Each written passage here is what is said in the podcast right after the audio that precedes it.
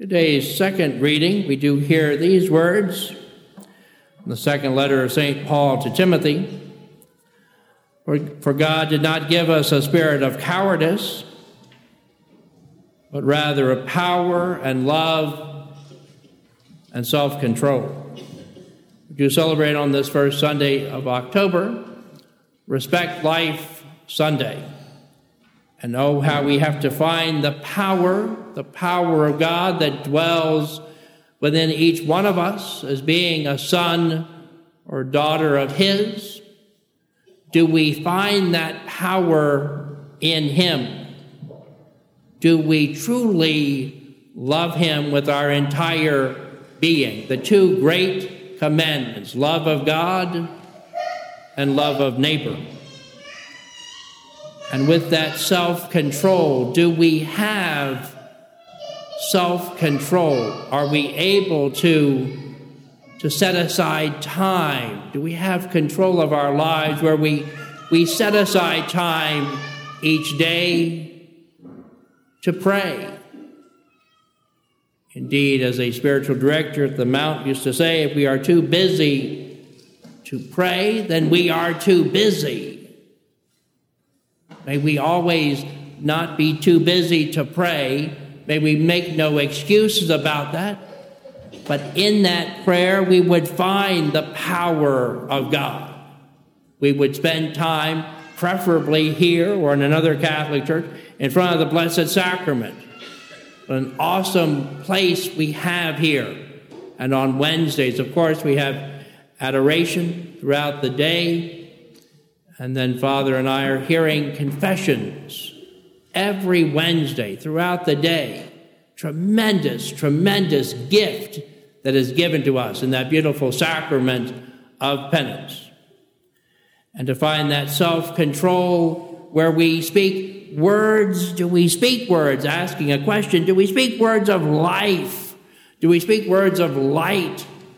First to ourselves and then to others at times I've, I've listened to people through the years, and sometimes people seem to habitually put themselves down.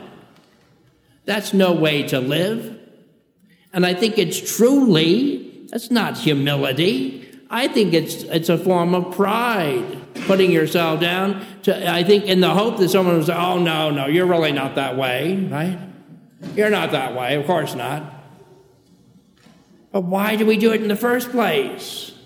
Why are we, are we not in control of our tongue, of our, what comes out of our mouth in that sense? Are we so, are, are we aware of, of the words that we speak and the power that the word has? Indeed, the word became flesh and dwelt among us, the power, the power of his words. And then moving on to the gospel passage, then the apostle said to the Lord in this passage from St. Luke, Increase our faith. Increase our faith. The Lord replied, If you have faith the size of a mustard seed, you would say to the mulberry tree, Be uprooted and planted in the sea, and it would obey you. May we pray with expectant faith that mountains can be moved we should pray that way. So often in the scriptures, in the gospels, it is the faith of the person. Or with the paralytic, it was their faith, the men who had lowered him down through the roof, you know, an amazing story. Their faith that they that the Lord saw and he healed the paralytic.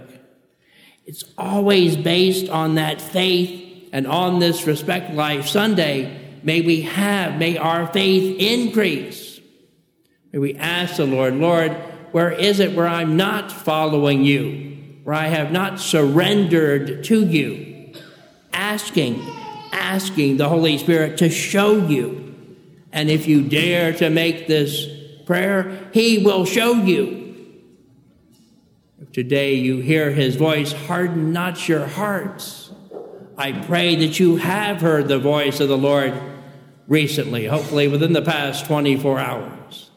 And if we're living this way, then we will be in this Respect Life month of October, in this month dedicated to our Blessed Mother, as we have this Synod that now has arrived on this sixth day of October. May we pray fervently over these next number of weeks for the Synod, for an outcome where the Holy Spirit, where the Lord Jesus Christ can be truly glorified in, in everything that is said and done.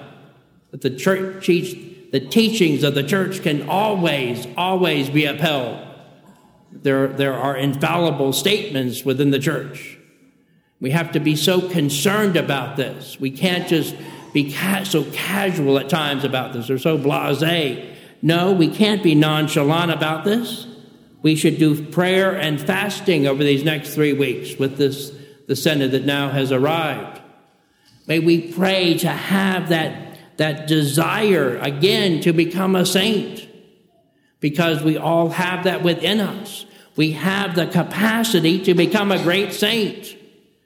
And if we fall short of that, we only have ourselves to blame. At the particular judgment, it will just be me or you and the Lord, and that's it. There'll be no one else around, and there'll be no excuses. There'll be no time to say, well, I should have, I could, could have, should have. That, those, that time would be over.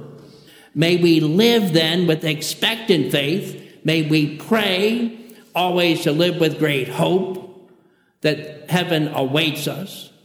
But that would lead then the disciple to be filled with charity and sometimes to correct someone, to give or to receive fraternal correction, that's the charitable thing to do. To fail in that would be a sin of omission. So, oh no, I don't want to get involved with this person. No, no. I know what would be coming back at me, right? Is that charitable? Of course not. May we pray then, again on this Respect Life Sunday, to be a person that really examines his or her life. Say, Lord, show me again areas where I need to, again, to surrender to you, Lord. I desire to become a great saint. Show me, Lord. May the Holy Spirit, may, may I respond to the promptings of the Holy Spirit. May I live with those gifts and the fruits of the Holy Spirit. And friends, if we're living this way, we will be busy. But we will be busy about the work of the Lord. Yes, we'll be concerned about ourselves. Yes, we'll be concerned about others but we will be focused in on my relationship with the Lord, and then we'll be able to be that light and that life in Him. Oh, how we need this at this time. We need this. And we need all of you to remain, and, and me and my brother priest, all of us, to remain faith filled disciples of the Lord and never to lose heart, never to lose hope and for goodness sake, never to give up. Amen.